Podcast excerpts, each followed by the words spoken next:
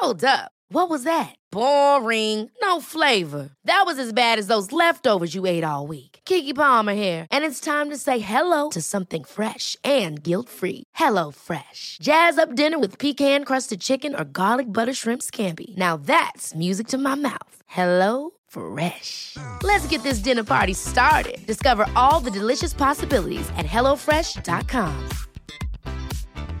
Even on a budget, quality is non-negotiable. That's why Quince is the place to score high-end essentials at 50 to 80% less than similar brands. Get your hands on buttery soft cashmere sweaters from just 60 bucks, Italian leather jackets, and so much more. And the best part about Quince, they exclusively partner with factories committed to safe, ethical, and responsible manufacturing. Elevate your style without the elevated price tag with Quince. Go to quince.com slash upgrade for free shipping and 365-day returns.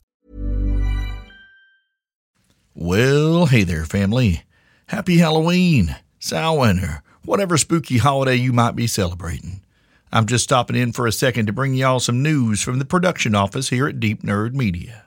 This year, we're trying something a little different with our seasonal bonus episodes that have traditionally dropped on Halloween, Valentine's Day, and Christmas Day. Starting officially this fall, these episodes will be published sometime during those holiday seasons, but perhaps not on the days themselves. Last year, for example, our winter holiday special landed on New Year's Day rather than Christmas morning. This year, our spooky season tale will be moving a little deeper into the time of reaping. Our bonus release schedule in previous years has meant that Cam and I have worked every dang holiday since 2020. Our new approach will allow us to spend more time with our own beloved family during these special times of year. We appreciate your patience and understanding. Now, that's not to say we're going to leave you empty handed on this day of tricks and treats, since we know you came knocking expecting to get some candy. So, to tide y'all over, here's a new story that our Patreon family got an advance peek at last month. Previously only available on certain dates of the Price of Progress 2023 tour, we present Performance Review.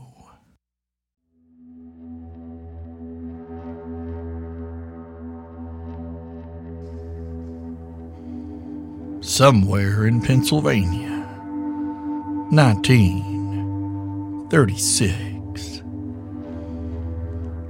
Henricus Crane was a hollow man, an enforcer for Barrow Mineral Resources endowed with dark gifts and powers in exchange for his unwavering loyalty and his immortal soul.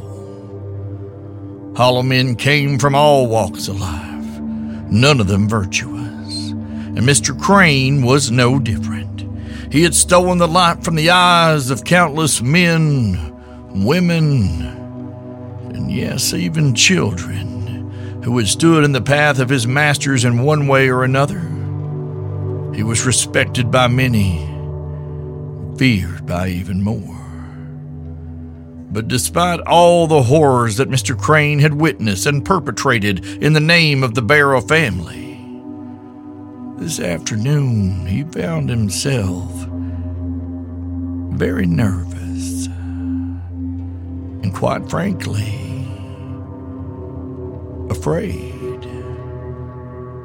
For today he stepped into unknown territory. See, he had ridden in this finely appointed limousine many times before. But he'd never been in the back seat. When his partner, the silent and nigh cadaverous Mr. Churchman, brought the Lincoln Model K to his doorstep that morning, he found the front passenger side door locked. His partner had looked at him with the strangest expression and motion for Mr. Crane to get into the back. A place that was the exclusive domain of their employer. Crane had frowned at this unheard of breach of protocol, but obliged, walking around to slide in behind his partner on the driver's side. Few things could rattle Henricus Crane because, in truth, he was more than just a hollow man. He was no mere foot soldier for the company. He was one of her hollow. Crane served the most beloved and feared child of the Barrow bloodline directly.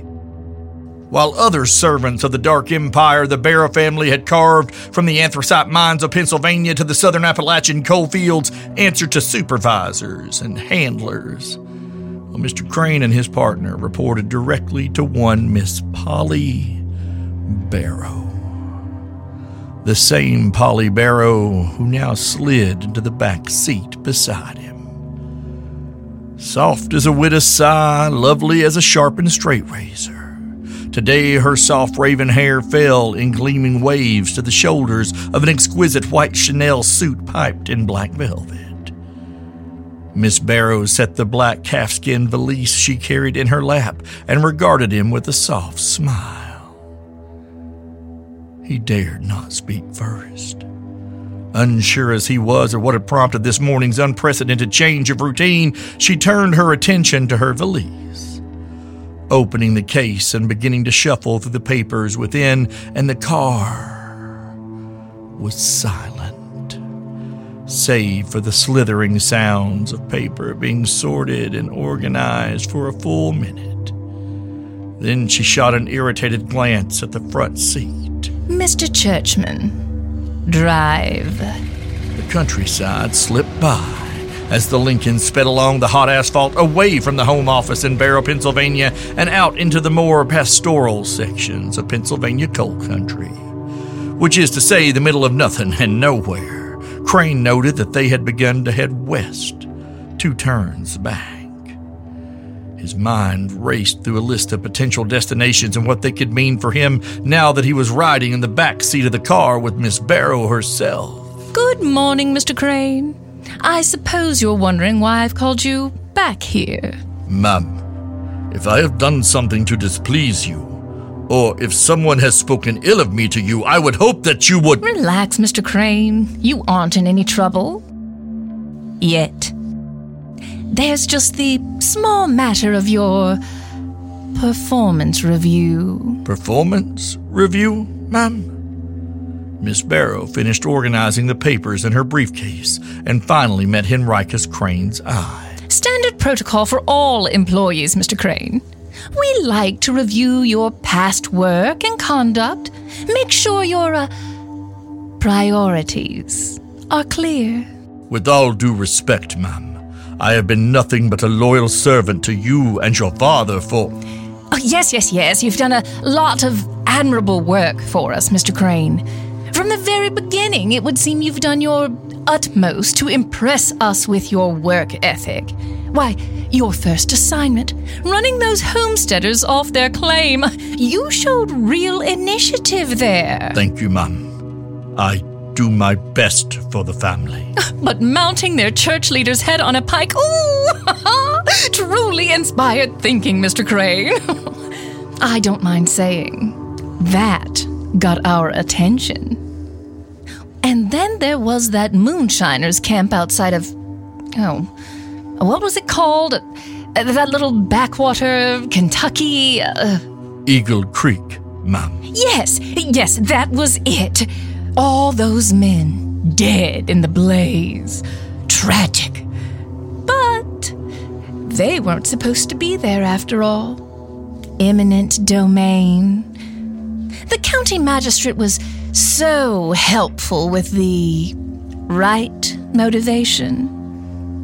You've always had a way with the local officials, Henricus, like in Parson Falls, when that judge decided that the Butler family actually hadn't sold us their mineral rights, and my worthless older brother had somehow misfiled the documentation. You. You took care of all of them, didn't you? Set their house ablaze. And when they all rushed out to the safety of their front yard, the shadows cast by their burning home rose up to strangle each and every one of them. Oh, you have such a talent with shadows, Mr. Crane. Thank you, ma'am. Judge Osborne had how many children? Nine, Miss Barrow. Four girls, five boys. So Eleven Osbornes, counting the judge and his wife, Brunette. Oh, no, no, it was twelve. There was the grandmama as well. And she was how old, Mr. Crane? 83, Mum. Oh, that's right, 12! All screaming and choking and dying, right there in sight of their own front porch. You know, so many folks say they want to die at home when the time comes. One could say you did them a kindness. Such thorough work, Henricus. Well done. Henricus Crane basked in the praise of his mistress. Perhaps his worry had been an overreaction. He had always been a good and loyal servant to the Barrow clan, and Miss Barrow did seem pleased. He glanced out the window as the car rolled to a stop on the picturesque main street of a small Pennsylvania town. Cars vied for parking with horse carriages as the town folk and the local Amish population went about their business shoulder to shoulder here in the deep green shade of the mountains. Mr. Crane's heart dropped a little as he realized where they were. Across the street, a small cafe with tables on the sidewalk was opening for lunch. A middle aged woman moved amongst those tables, setting menus and wire baskets of condiments on each. Polly Barrow eyed her most trusted employee thoughtfully. Welcome home, Mr. Crane. How long has it been since you visited Bergholtz? I, I, I haven't been here since before I was hollowed, ma'am. L- long before. And yet, money mysteriously arrives here each month. Paid to that woman who uses it to keep her little Spätzle house open. Who is she, Henricus? I do not know, ma'am. I set up that trust to provide for my family years ago when I knew I could not return. It goes through so many hands that not even I can know who benefits from my. From my work. It has been this way since before I came to work for your family. The least I can do for those I left behind is to pay Wehrgeld. Blood money. For the loss of their papa. For I am dead to them. I have killed the man I was. The man they knew. Well, then, allow me to facilitate a family reunion of sorts, Mr. Crane. No, no, ma'am, please, I do not wish to. Her name is Eva Henricus. She is your great, great granddaughter. She is married to a local man who services automobiles. They have two children, Klaus and Emma. They are the last of your line. They have a good life here. They are happy and successful. They are safe. For now. This. This is your reward for a job well done, Mr. Crane. Confirmation that your blood still runs through this place and thrives. Th- thank you, ma'am. However, if you ever hide anything from me again, Mr. Crane, I will have them torn into little pieces, grind them into sausage, and feed them to each other. I will personally end your line and erase your blood from this world. You belong to our family, Henricus. You are mine. Do I make myself clear? Henricus Crane did not blink, did not flinch, did not betray even a flicker of emotion as he watched the woman place flowers on each of the tables across the street and then turn to welcome the first of her customers of the day. Yes, ma'am. Well, then, I think that's all I have for you today, Mr. Crane. You may return to the front with Mr. Churchman. Polly Barrow returned her attention to the various paperwork on her lap. Crane nodded and reached for the door handle. Oh, and Henricus, Yes, ma'am. we know about your failure at Copper Ridge. Don't let it happen again. Henricus Crane's blood ran cold again as he bobbed his head in a quick nod. "Y- Yes, ma'am. And fled from the back seat of the Lincoln, beyond relieved to return to the familiar territory of the front seat. As they sped away from the quaint hamlet that had birthed him, he vowed never to return again.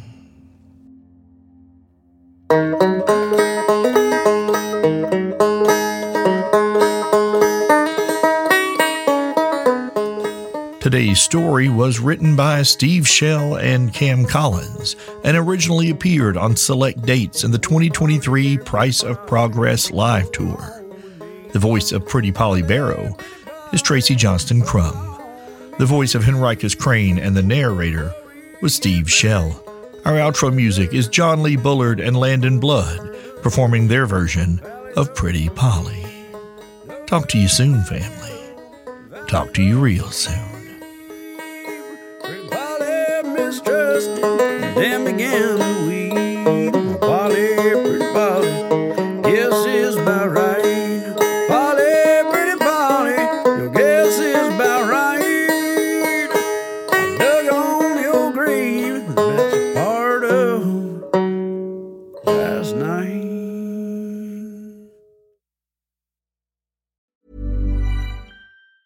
Ever catch yourself eating the same flavorless dinner three days in a row? Dreaming of something better? Well, HelloFresh is your guilt free dream come true, baby. It's me, Keke Palmer. Let's wake up those taste buds with hot, juicy pecan crusted chicken or garlic butter shrimp scampi. Mm. Hello Fresh. Stop dreaming of all the delicious possibilities and dig in at HelloFresh.com. Let's get this dinner party started.